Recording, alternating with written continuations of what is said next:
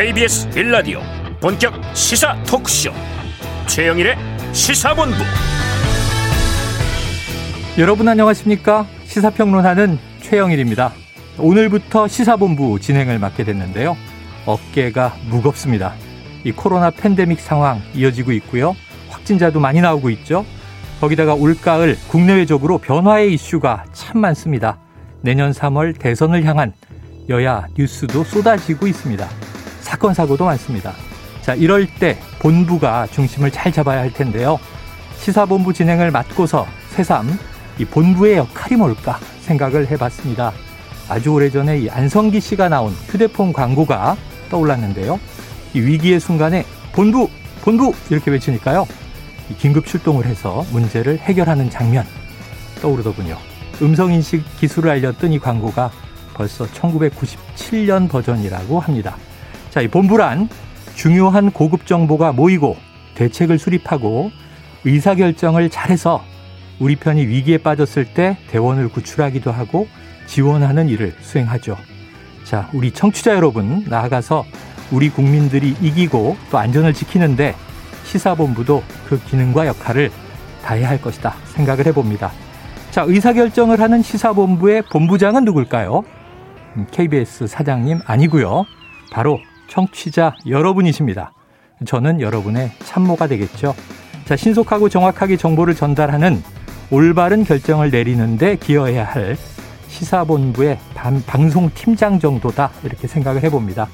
자, 그럴 때 저 최 팀장을 불러주십시오. 지금 출발합니다. 시사본부에 귀 기울여 주시고 응원과 채찍질 많이 해주시길 바랍니다. 여러분의 본부니까 말이죠. 자, 안전벨트 매시고요. 오늘도 잘 모시겠습니다. 오늘이 임부, 임무의 첫날입니다. KBS 1라디오 최영일의 시사본부. 지금 시작합니다.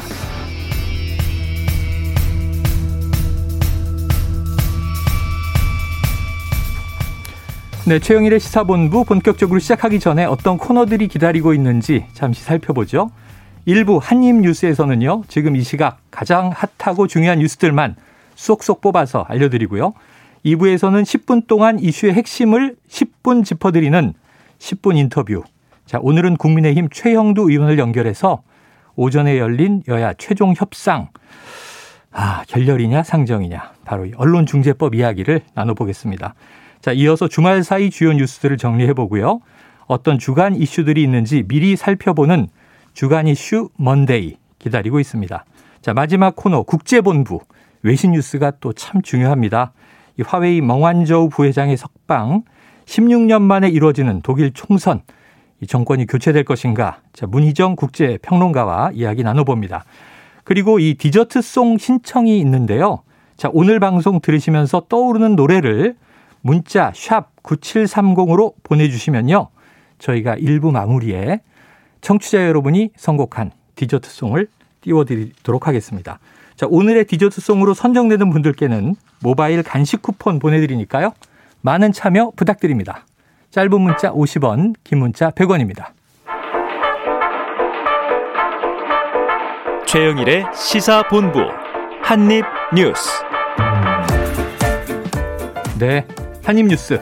이 시각 가장 핫하고 중요한 뉴스를 알기 쉽게 쏙쏙 정리해드립니다. 전문가들이 나와 계십니다. 오마이뉴스 박정우 기자, 뉴스탑의 김준일 대표 나오셨습니다. 어서 오세요. 예, 안녕하세요. 오프닝이 오늘 첫날이라 아. 길었는데 음. 한참 듣고 계시느라고. 네. 고생하셨습니다. 뭐 최영일 평론가에 딱 맞는 네. 오프닝 멘트 분량이었다는 생각이 듭니다. 어, 최 팀장이죠. 네. 아, 네. 최 팀장님. 네. 그래요. 자, 첫 번째 뉴스가 오늘 굉장히 핫해요. 네. 박상도 의원 탈당까지 했는데 네. 주말 사이에 이 아들의 퇴직금이 50억 원이다.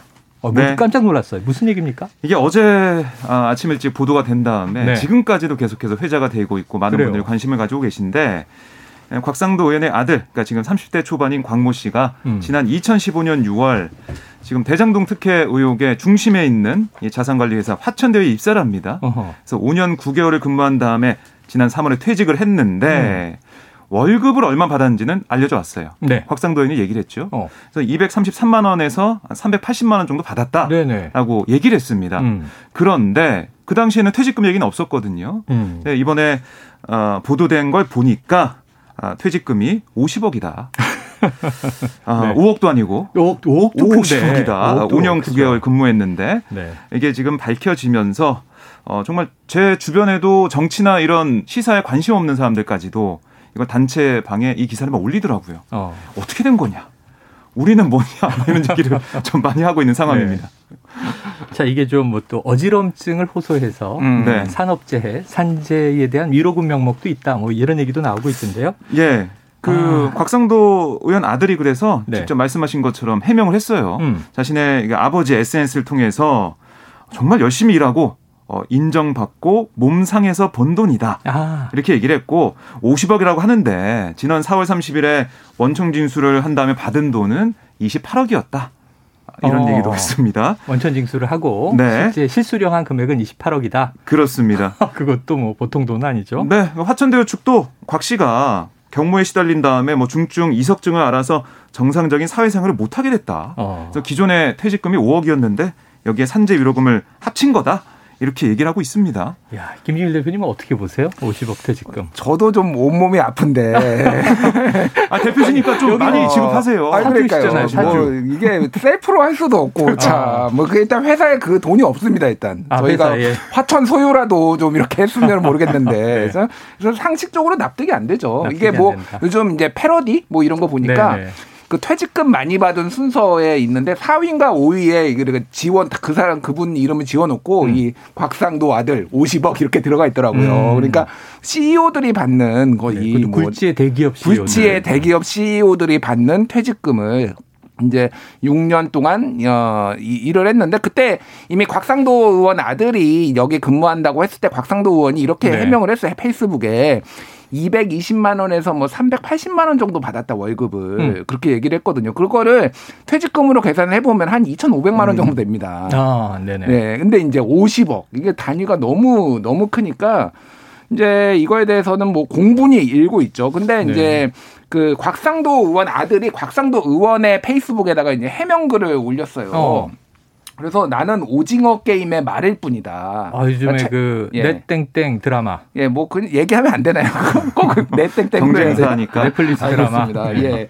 거기에서 이제 그런 식으로 올렸는데 무슨 말이냐면은 어, 설계자 입장에서는 참 나는 충실한 말이었다. 어. 최선을 다해서 나는 일을 했을 뿐이고 내가 음. 입사한 시점에서는 화천대유는 모든 세팅이 다 끝나 있었다. 네네. 그러니까 나는 그냥 열심히 시키면 시키는 대로 일만 했는데 음, 사원이었다. 예, 본인이 한 것이 이를테면은 580억 원의 추가 공사비를 계상하지 않은 채 음. 배당금으로 소진할 뻔했는데 자기가 그거를 발견을 해가지고 어. 회사가 위기 상황에 가는 걸 막았다. 이런 네네네. 공로가 있었다라는 네. 건데 580억 원을 잘못 계산하는 회사가 이거 이상한 회사 아닙니까? 그러니까 한 푼도 아니고 그러니까 이 회사가 좀 이상해요. 그러니까 좀 전체적으로 보면은 모든 이제 신입 사원부터 모든 기업의 사원들은 다 성실하고 열심히 일을 하죠. 음. 회사의 이익을 위해서 하는데 그렇죠. 자뭐 그럼 나머지 뭐 한 2천만 원 퇴직금 받는 사람은 일을 안 했거나 예. 불성실하게 일을 했거나 그런 건 아니지 않겠습니까? 근데 이 상황에서 이제 그러면은 박영수 전 특검의 딸도 여기서 근무를 했는데 그럼 퇴직금이 얼마냐? 네네. 이런 의, 이제 의문들이 나오는데 그거에 대해서 박영수 전 특검은 말할 수 없다. 이런 언론 어. 보도까지 나왔거든요. 네. 근데 오전 11시쯤에 조선일보가 단독 기사를 썼어요. 네. 박영수 딸이 화천대유 보유 대장동 아파트를 분양받았다. 아, 그러니까 현금이 아니고 아니 이거는 퇴직금하고 관련 없이 관련 없이. 예. 음, 어. 그래서 시가에 그러니까 미분양된 거를 6억에서 7억 정도에 분양이 됐는데 현 호가는 15억이다. 아, 현재 호가는. 예, 그래서 한 뭐 7, 8억 정도는 최소한 이제 번 거죠. 근데 이제 이거 퇴직금이 그럼 얼마가 지급될 것이냐 아직 네. 지급이 뭐 됐는지 안 됐는지 정확하지 않습니다. 근데 아, 이것도 복지가 뭐 예. 최고입니까? 저는 그냥 주고? 회사 대표 그만두고 여기 들어가고 싶습니다. 솔직히. 저도 들어가고 싶은데요. 네. 시사본부 오늘 막 취직했는데 네. 같이 갈까요? 받아주면? 어, 지금 밖에 PD님 눈빛을 아, 보세요. 아, 그렇군요. 예. 째려보고 아. 있어요. 자, 그런데 오늘 이 네. 화천대유의 그 최대 주주로 알려진 김만배 씨가 경찰에 출석했죠.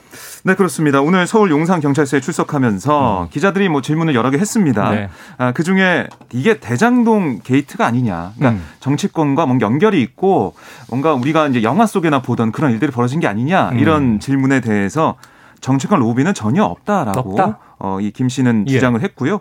그러면 아니 권순일 전 대법관하고 강찬우 전 수원지검장, 네. 또 박영수 전 특검 이런 고위 법조인들 여기에 다 포함되어 있는 검찰총장, 그렇습니다. 네. 총장도 있죠. 이른바 뭐 초호화 법률 이 고문단 구성 네. 이건 어떻게 된 거냐 물어봤더니 그렇죠. 좋아하던 형님들이다.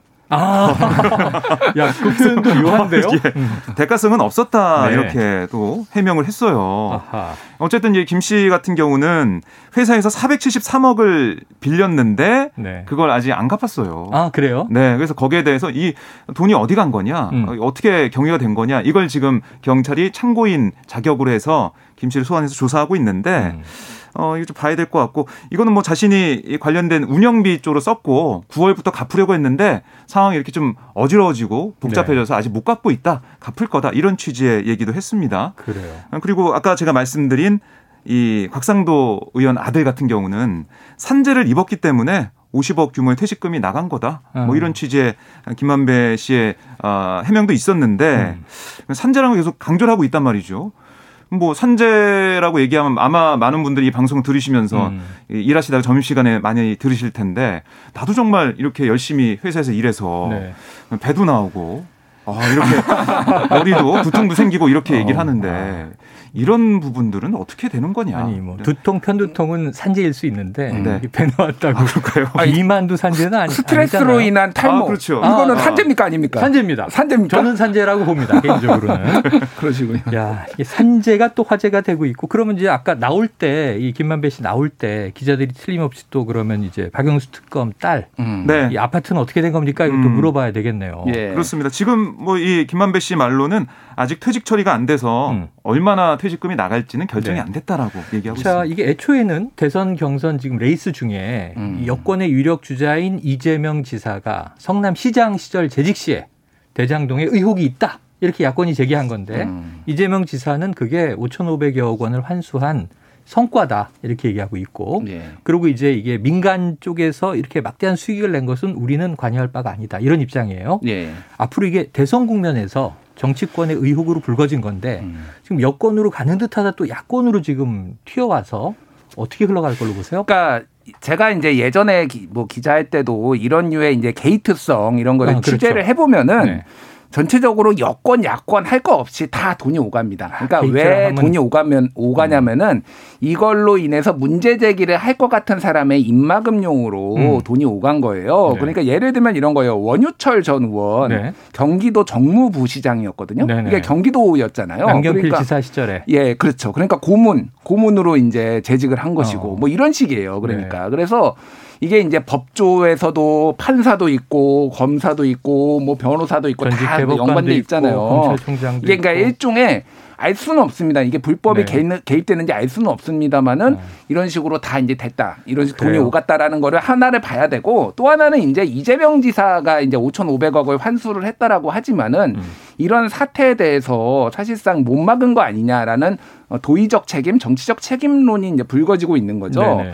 그러니까 당시에 이제 상황을 보면은 이게 원래 2010년에 공영으로 LH가 개발을 하려다가 네. 뭐 여러 가지 이유로 그때는 뭐 빚이 너무 많아서 하루에 뭐 비, 이자가 뭐 1억씩 나오네 그러면서 LH가 그러면서 이거를 포기를 하게 되면서 이거를 음. 민영으로 가려고 하다가 결국은 공영으로 가려고 다시 하다가 민관 네. 합동으로 갔거든요. 그렇죠. 근데 여기에 들어왔던 사람들이 소위 말해서 이제 천화동인이라는 그 SK증권의 펀드로 들어왔던 네. 사람들이 예전에 대장동을 민영으로 개발 개발했던 그 업자들이 그대로 다 들어와서 그대로 다 수익을 가져간 거예요. 어. 그게 이제 뭐 남모 변호사 지금 미국으로도 네, 네, 네. 뭐 출국한 남모 변호사라든지 그러면은 이 사람들은 도대체 왜 못 막은 거냐. 음. 도대체 뭐 환수로는 오케이, 환수를 음. 한건 오케이인데 왜 이런 식으로 개발을 네. 했느냐. 그 핵심에는 당시 경 그러니까 성남 도시개발공사의 기획본부장인 유동규 기획본부장이 핵심이 네. 있다. 그래서 아마 조만간 유동규 기획본부장도 그래요. 소환이 될 가능성이 있어요. 그래요. 참 점심에 다른 이슈가 참 많은데 네. 첫 번째도 참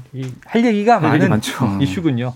그런데 이제 이재명 게이트다 했는데 또 곽상도 게이트 되는 거 아니냐 여권에서 네. 이런 얘기 나오는데 야권이 지금 특검이나 국정조사 네. 요구하고 있었잖아요. 그렇습니다. 지금 계속해서 어, 국민의힘에서는 이 특검이나 국정조사 통해서 음. 여야 할 것 없이 다 이제 파헤쳐 보자 네. 이런 얘기를 하고 있습니다. 음. 또 곽상도 의원도 나도 뭐 특검 받을 생각이 있다라고 얘기하고 있는데 음. 그런 와중에 곽상도 의원 아들 건이 터지면서 네. 곽상도 의원이 어제 탈당계를 냈습니다. 맞아요. 탈당계 내면서 이제 바로 효력이 이제 발휘가 되는 그런 모습이거든요. 어. 그래서 뭐 국민의힘 의원은 아니면서 김기현 원내대표가 오늘 한 얘기를 보면 음. 특검과 어, 이 국정조사 얘기를 하면서 또 하나 얘기한 게 있어요. 네. 2013년 이 성남 미래신도시 개발 사업이 대장동 개발 사업의 축소판이다. 어. 이런 새로운 의혹을 또, 또 제기했습니다. 그래서 그걸 또 파봐야 된다 이런 건데 어. 거기서 뭐 대장동 사업의 실무자라고 지칭되는 유동규 씨 아까 말씀하셨지만 또이 남모 변호사 또 정모 회계사 등이 음. 여기서도 관련한 정황이 네. 드러났다. 그리고 비슷하게 어, 보통 좀 5만 주에 2억 5천만 원 출자해서 150억이 넘는 돈을 배당받았다라고 네. 하는데 그 돈이 어디로 갔냐 음. 이런 의혹을 제기해 놓고 있습니다. 자, 또 새로운 거네요. 네, 제가 볼 때는 뭐 이런 거죠. 이슈를 이슈로 덮는다 그렇죠. 그런 네. 모습 보이는 게 아닌가 싶고요. 그래요. 근데 이게 사람들이 계속해서 새로운 걸 찾습니다. 그렇죠. 뭐 신상을 찾듯이 뉴스도 음. 새로운 걸 찾아요. 음. 그런 걸 좀 노린 게 아닌가 생각도 들고. 자, 하지만 오늘 이제 검찰 소환이 있었고 네. 지금 이제 퇴직금 50억은 좀 충격적인 음. 금액이니까 하나하나 해결해 나가야 하지 않을까 싶어요. 그렇습니다. 이 네. 부분은 국민들 관심 가지고 있기 때문에 어떻게 해서 이런 돈이 지급이 됐는지 정말 공짜 점심은 저희가 없다고 하잖아요. 네. 자, 과연 지금 김만배 네. 이제 최대 주주 전에 네. 언론인이었지만 지금 하천대교의 최대 주주인데 이제 검찰 아니고 경찰 아, 경찰 예, 용산 용산 경찰서. 예. 네. 그래요. 지금 지켜보도록 하고 내일도 또 우리는 뉴스를 다루니까 네. 매일매일 다루니까 지켜보도록 하고 지금 주말 지나서 두 번째 큰 뉴스가 하나 있는 게 민주당 이 저 대선 경선에 어제 그제 호남 경선 일명 네. 호남 대첩이 있었잖아요. 자, 이 결론은 뭐 많이 보도가 됐는데 그래도 박 기자님이 한번 요약해 주시죠. 네, 이제 어제 전북 경선에서는 54.55%를 득표한 이재명 후보가 음. 1위를 했습니다. 네. 2위인 이낙연 후보가 33 38.48%에 그쳤어요. 예. 그래서 결국에는 이재명 후보의 대세론 이게 호남에서도 확인됐다 어. 볼 수가 있습니다. 물론 이제 광주 전남에서 이낙연 후보가 1위를 차지했지만 네. 그 표차가 122표에 불과했거든요. 박빙인데 거의 무승부인데 그렇습니다. 어쨌든 약간의 표차로 이낙연 후보가 1위를 했다. 1위를 했습니다. 네. 그래서 거기에 대해서 뭐 의원들 얘기 당내 얘기를 들어보면 음. 어떻게든 이낙연 후보의 뭐 자존심 좀 살려준 거다. 어. 절묘하게 그렇게 표가 나왔다. 네. 그러면서 대세론도 계속 끌고 가는 모습이다라는 어. 얘기했고 어제 전북 경선 끝난 다음에는 이 많은 좀 분위기가 아, 결선은 좀 없을 것 같다 이런 얘기가 좀 많이 나오기 시작했습니다. 그래요. 예. 그래요. 야. 이게 참 어떻게 보셨어요? 일단 예 지금 누적 득표율이 이재명 53.01 음, 과반 이상으로 예, 가고 있네요. 이낙연 34.48이 정도예요. 음. 그러니까 지금 이낙연 후보가 1차에서 이재명 후보를 이기는 거는 그냥 불가능이라고 보면 되고 53%인 거를 50% 밑으로 미만으로 내리는 게 이제 목표예요. 그렇죠, 그렇죠. 그럼 이제 승부처가 어디냐라고 네. 보시면 되는데 일단 이게 매 지역마다 경선이 있는데 이게 권리당원 중심이잖아요. 그렇죠. 근데 실제 이제 표가 많이 나오는 거는 일반 당원하고 음. 국민들한테 여론조사하는 게 그러니까 이 여기서 이제 이미 신청을 해가지고 예. 본인이 이제 지지하는 투표를 하는 게 여기서 아, 표가 사실은 많아요. 그 네. 그 선거인단이 그게 언제냐면은 인천이 발표되는 10월 3일. 그러니까 음. 그러니까 지금 일정이 어떻게 됐냐면은 제주가 10월 1일. 음. 부, 부산, 울산, 경남이 10월 2일 네. 그리고 인천이 10월 3일인데 이때 어. 그 일반 선거인단도 같이 발표가 됩니다. 그러니까 음. 10월 3일이 분수령이에요. 여기에서 아하. 만약에 격차를 줄이지 못하고 50% 밑으로 못 내린다라고 네. 하면 사실상 끝이다 이낙연 후보는. 아하. 근데 이제 이게 여기에서 그러면은 그 특징이 하나가 있는데 일반 국민은 상당히 이슈에 민감합니다. 그래서 이 대장동 특혜 의혹이 이재명 지사한테 안 좋게 흘러갈 경우에는 이재명 이거 못 믿겠는데라고 어. 하면서 이낙연 후보한테 갈 가능성이 네. 분명히 남아 있다라는 거죠. 그러니까 음. 이게 대장동이 사실 어떻게 흘러가는지가 제 관건이다 이렇게 네. 봐야 될 것 같아요. 그래서 네. 이제 이 이낙연 캠프에서는 음. 대장동 문제를 계속 이게 좀 확실히 밝혀야 된다 이런 얘기를 하고 있는 거죠. 네. 자, 그럼 이 두 분한테 간단하게 한번 여쭤볼게요. 이 아직 결선 투표까지 갈 수 있는 그러니까 과반이 안 될 가능성 1위가 이재명 지사인데 부씨가 살아 있습니까? 어떻게 보십니까? 저는 호남 경선 거치면서 부씨가 네. 거의 다 사라졌다라는 생각이 사라졌다? 들거든요. 결선 투표 어렵다. 네. 네. 왜냐하면 호남 민심을 보면 호남 민심이 대체로 보면 음. 본선 경쟁력을 많이 따지고 있고요. 네네. 그리고 호남 경선의 결과가 나머지 지역에도 영향을 많이 미칩니다. 음. 민주당 같은 경우는 특히. 네. 근데 이번에 이렇게 차이가 좀 나면서 이재명 후보가 1위를 했기 때문에 네. 앞으로 선거에서도 이낙연 후보가 좀 뒤집기는 어렵지 않을까 어렵다. 이런 생각이 듭니다. 자, 이건 좀 객관적인 또 기자의 분석인데 이런 네. 이야기가 방송으로 나가면 댓글이 막 달려요. 음. 이재명 지지자냐 뭐 이런 얘기 또 들어오거든요. 네, 박정호 기자 의견이었고요. 김 대표님은요? 저는 한 15% 2차 그러니까 결선 투표가의 확률이 한 15% 정도 있, 있어 아, 15% 정도 남아 있다. 예, 그냥 이거는 그냥 감입니다. 감인데, 감인데 15%라고 왜, 정량적으로 얘기하셨어요. 정량적으로 저는 얘기를 네. 해요. 왜냐하면은 그러니까 53%가 굉장히 많은 것 같지만은 어. 결국은 이거는 3%만 좀 끌어내리면 돼요. 그러면은 네, 네. 서로 이제 올, 이낙연 후보도 올라가야 되고 음. 이재명 후보도 그 내려와야 되잖아요. 그럼 네. 한6% 정도라고 보시면 되거든요. 근데 대장동 의혹이 어떻게 튈지를 몰라서 이게 이제 국힘 국민의힘 게이트다 뭐 이런 주장을 하고 있는 것도 어느 음. 정도 먹히고 있는 상황이기 때문에 네. 지금은 좀 애매해요 사실 그렇기 때문에 15%의 확률이 있다. 근데 쉽지는 않다 이렇게 볼 수 있을 것 같아요. 자, 4723님 아, 이게 문자 보내주셨어요. 점심시간 들을 만한 방송이 없어서 여기저기 방황했는데 요 시간대가 시사만 있는 게 아니고 예능도 있고 막 그래서 음. 홀, 혼탁한 시간대예요. 네. 자 시사본부로 고정해 주시면 됩니다. 이 세 남자의 수다가 또 장난 아닙니다. 자, 이제 최영일, 김준일, 박정호 세 분 시사본부 이 시간 고정입니다. 점심 때는 본부로 모여주시면 되겠습니다. 자, 지금 저희가 계속 톡하고 있는데요. 이 세 남자 토크 아직 안 끝났고요.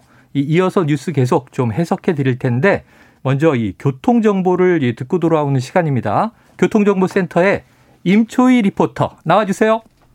네, 이 시각 교통정보입니다. 지금 서울 시내와 고속도로는 상습정체 구간과 돌발 구간 중심으로 정체입니다. 먼저 서울 시내는 내부순환도로 성수분기점 쪽으로 길음램프에서 작업 중이라 정릉램프부터 여파받고 있습니다. 북부간선도로 구리 쪽은 종암분기점과 하월곡 사이에서 2차로를 막고 작업하고 있어서요. 차로 변경에 유의하셔야겠고요. 고속도로는 사고로 꽉 막혀 있는 구간이 있습니다. 부산 울산 고속도로 울산 쪽이고요. 장안 1차로에서 화물차 화 화재 사고 처리 중인데 불길은 다 잡혔습니다. 일시적으로 전차로가 막혀 있다가 통행 재개됐고요. 뒤로 3km 정도 정체가 극심합니다. 남해고속도로 부산에서 순천 쪽은 작업 중인 곤양 일대에서 제속도 못 내고요. 호남지선 논산 쪽은 논산 부근에서 7km 구간 정체인데요. 갓길에서 작업 중입니다. 경부고속도로 부산 쪽은 한남대교부터 서초, 다시 서울 요금소부터 작업 중인 신갈까지 6km 구간 어렵고요. 동탄에서도 작업 중이라 기흥부터 7km 구간 구간 밀립니다. KBS 교통정보센터에서 임초희였습니다.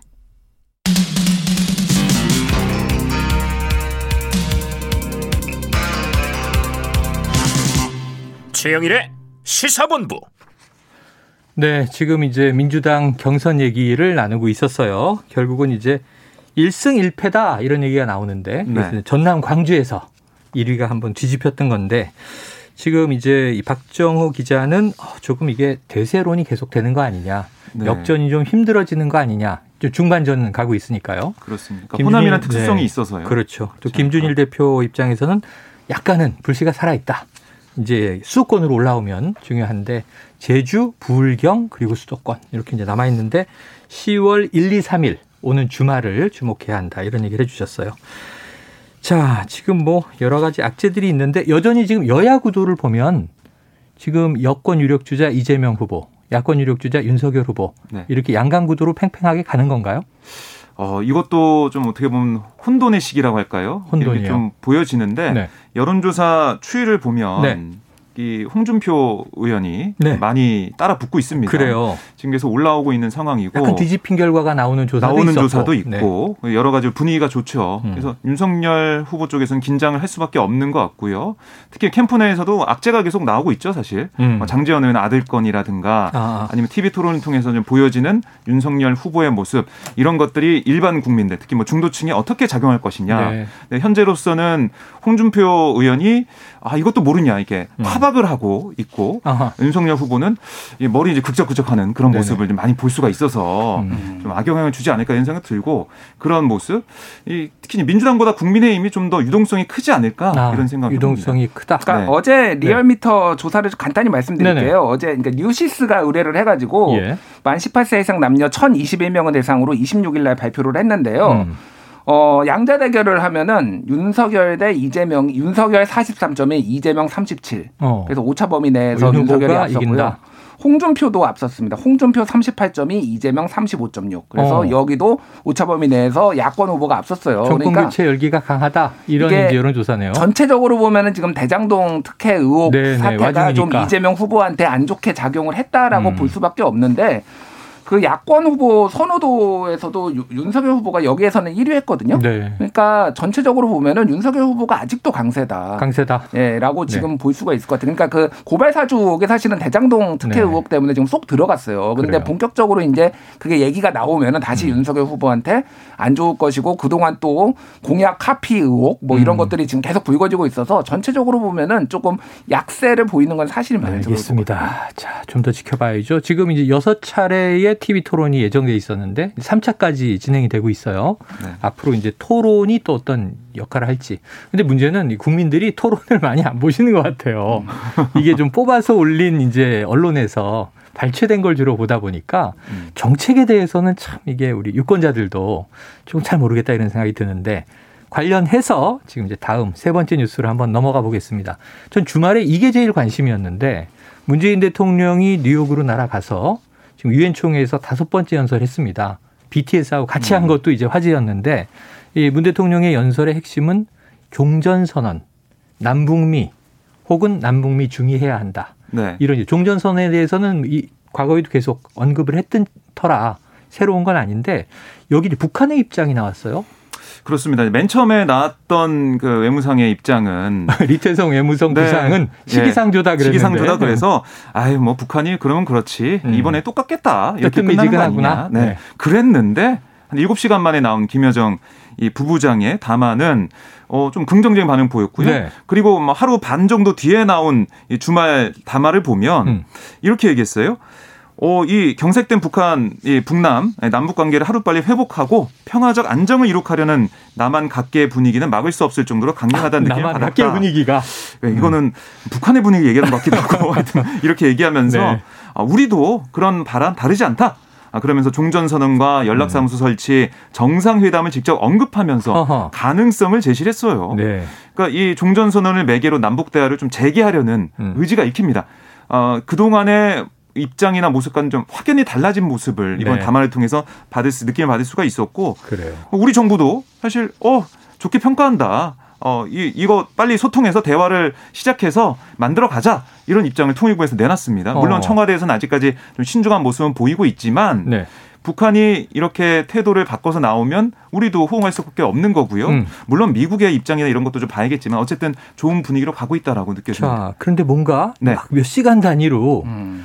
새로운 입장들이 나오고 처음엔 시기상조다 김여정 부부장이 나서서 좋은 발상이다 해서 이제는 어우 뭐 종전선언뿐 아니고 연락사무소의 네. 재설치죠 정상회담까지 언급을 했다면 음. 북한은 왜 이렇게 촉박하게 여기에 대해서 막 입장이 쏟아져 나오는 거예요? 그러니까 지금 상황이 어, 북미 관계가 완전 교착 상태잖아요. 그리고 그렇죠. 입장 차이가 워낙 그러니까 팽팽합니다. 그러니까 그렇죠. 미국은 네. 미국은 비핵화가 먼저 되면은 음. 종전 선언을 포함해서 할 수 있다라는 거고 있다. 경제 제재도 그, 풀어야 예, 되고 그거에 대해서는 미국이 공식적으로 변하지 않았습니다. 네. 이것도 남북 대화도 합의 어, 환영한다라고 했지만 아직도 그거는 변하지 않았어요. 네. 그러니까 북한은 지금 중국한테 막, 막 오, 계속 기댈 수도 없는 상황이고 네. 이거에 대해서 교착 상태를 좀 풀어야 되는데 어, 문재인 대통령의 이런 종전선언 발언이 그거가 될 수가 있겠다라고 음. 내부에서 처음에는 뜨뜻미지근하게 했지만은 점점 점점 이 희망 수위가 올라가고 어, 있거든요. 어, 네. 그러니까 근데 구체적으로 이제 요구 사항이 있었어요. 이를테면은 어. 이중 기준이란 말을 썼습니다. 네. 그러니까 남한 그러니까 한국이 쏘는 미사일은 그거는 자위권이고 우리가 어. 쓰면 도, 발이냐 그래서 그렇죠. 이중 기준을 버려라. 그리고 적대적 행위를 벌여라라고 했거든요. 음. 그러니까 이거는 우리식으로 얘기하면 내로남불이다. 아, 뭐 이렇게 그렇죠. 얘기한 거랑 마찬가지죠. 음. 그러니까 그런 것들 어느 정도 자기네들의 자위권 그리고 어, 국가로서의 어떤 뭐 할 수 있는 행동들 이런 군사 행동들을 인정을 네. 하라라는 건데 이게 상당히 미국하 미국이 생각하는 거하고는 간극이 좀 있거든요. 그렇죠. 그러니까 네. 한국이 이제 그거에 대해서 우리 정부가 이제 어떻게 그거를 조율할 것이냐 하나가 있는 거고 음. 타임 스케줄을 보면은 결국은 이거는 노무현 정부 때 기억하시겠지만은 10월 달에 마지막 그 임기 얼마 안, 안 남겨두고 남북 정상회담이 있었잖아요. 네. 김정일 국방위원장하고 그 트랙으로 갈 가능성도 배제할 수 없다. 그러면은 네. 내년 2월 베이징 동계올림픽에서 남북 정상이 만난다든지 거기서 의미 있는 성과를 내고 뭔가 종전 선언까지 가는 길을 예. 이렇게 좀 닦는 뭐 거기서 종전 선언이 나올 가능성은 아직은 좀 희박해 보이고 음. 닦는 이런 것까지도 좀 희망 희망적으로 보려면 그렇게 볼 수가 있겠다라는 건데 네. 중국에 대해서 워낙 지금 쿼드 얼마 전에 모여가지고 순회들 어, 그렇죠, 모여서 그렇죠. 압박하고 있고 그래서 이게 어떻게 어디 어떤 식으로 튈지는 네. 아직 좀 낙관하기는 힘든 상황이에요. 예. 자, 저는 뭐 두 가지 네. 볼수 있을 것 같은데요. 음. 하나는 중국이 어떤 역할을 했을 것 같다는 생각이 들어요. 뭔가? 예. 왜냐하면 내년 베이징 올림픽 말씀하셨지만 네. 올림픽 축제 앞두고 옆집에서 싸우고 있어. 축제죠. 평화의 축제. 아, 얼마나 보기 싫습니까? 네. 그 놀러 오는 그 파티에 참석하는 사람들도 음. 아니 저기 싸우고 있는데 무슨 파티야 축제야 이런 얘기 할 수 있잖아요. 어. 그러니까 뭔가 어, 화해 분위기, 평화 분위기 만들고 평화 싶은 분위기를 좀 조성하려는 중국의 의지. 중국이 어, 북한의 옆구리를 음. 좀 찔르지 않았을까? 그럴 수 있었겠는 게 얼마 전에 왕이 외교부장이 네. 이게 한중 외교 정상회담도 하고 외교 회담이죠. 외교 장관 회담도 하고 네. 문재인 대통령을 청와대로 예방했을 때 고날 고 낮에 단거리 탄도미사일을 그렇죠. 발사했거든요. 음, 네. 그 중국의 심기가 불편했겠네 그랬는데 역할을 했을 가능성이 있다. 네. 그리고 네. 또 하나는 지금 트럼프 대통령이 아니에요. 바이든 대통령이에요. 아 그렇죠. 네, 트럼프 대통령 때는 뭐 러브레터도 좀 보내고 my friend 뭐 이런 얘기도 나왔습니다. 쓰고 그럴 수도 있을 것 같은데 지금은 그게 또 아니잖아요. 그렇죠. 분위기가 아, top-down 행위가 bottom-up 방식이기 때문에 음. 외교적으로 만들어가야 되는 상황에서 남쪽에 우리 정부의 네. 역할이 커지는 상황입니다. 그래서 그래요. 아, 이렇게 종전선언에 화답을 하면서 어, 분위기를 네. 좋게 만들어 가자. 그래야 미국과도 협상할 수 있겠다. 이런 판단한 예. 것 같습니다. 오늘 중요한 뉴스가 하나 더 있는데 네. 시간 한 1분쯤 있어요. 두 분에게 예언 같은 좀 예견 을 들어야 할 것 같습니다. 이거 원래 오늘 언론중재법이 음. 여야가 합의 처리하기로 약속한 시한이에요. 네. 8인 협의체가 만들어져서 뭐 거의 한 달 가까이 여러 가지 토론을 해왔는데 지금 오늘 상정됩니까? 오늘 상정 안 될 것 같습니다. 안 될 것 같다. 네. 아직 확정된 건 없죠. 네. 기자들의 바람일 수도 있는데요. 네네. 필리버스터 한다고 하니까 아, 그래요? 퇴근일찍 못할까봐. 네네. 그런 생각도 하는 것 같은데 음. 아 그거보다 지금 오전에 양당 민주당 국민의힘 원내대표와 박병석 네. 국회의장 만나서 논의를 했는데, 어, 했는데 지금 같이 점심을 먹으면 또 논의를 하고 있다고 아직도 해요. 논의 중. 네. 네. 그러니까 점심까지 같이 먹고 밥까지 같이 먹었는데 음. 바로 등 돌려가지고 오늘 상정한다 싸우면서 단독 아, 상정 아, 네. 이건 어려울 것 같습니다. 어렵다. 음. 네. 시간을 좀 볼 것이다. 네. 김 대표님 어떻게 생각하세요? 그 뭐 여러 루트로 이제 들은 바로는 네 문재인 대통령이 언론중재법을 민주당이 강행 처리하는 것에 대해서 상당히 우려를 네네네. 많이 표하고 있다라는 거를 청와대에서 이제 시그널을 계속 민주당이 보내고 있다고 합니다. 그래요. 그러니까 지금 당장은 어려운데 합의가 될 가능성도 매우 음. 낮거든요. 국민의힘에서는 합의할 생각이 별로 없어 보여요. 없다. 예, 그러니까 언젠가는 처리가 될 텐데 예. 오늘은 아니다. 야, 오늘 제가 박 기자님이 새로운 면을 알았네요. 밥을 먹었느냐 안 먹었느냐 상당한 의미를 부여하시네. 네. 밥이 중요하죠. 네. 그렇습니다. 자, 그래요. 이 두 분 이야기 오늘 여기까지 듣고 또 뭐 이제 한입 뉴스는 매일매일 이어지니까요. 김준일 대표님은 월요일 금요일에 오세요. 네. 박 기자님은 매일 오시고. 네. 자, 오늘 두 분 말씀 고맙습니다. 고맙습니다. 감사합니다. 예, 오늘의 첫 디저트 송을 띄울 시간입니다. 어, 4988님이 신청하신 곡이 선정이 됐습니다. 커피 쿠폰 드리거든요. 자, 나훈아의 테스 형. 이게 시국에 대해서 참 많이 들으시는 노래죠. 테스 형, 세상이 왜 이래? 뭐 50억 퇴직금이 뭐야? 오늘 여러 가지 뉴스가 있었습니다. 자, 이 테스 형 들으시면서 저는 입으로 돌아옵니다.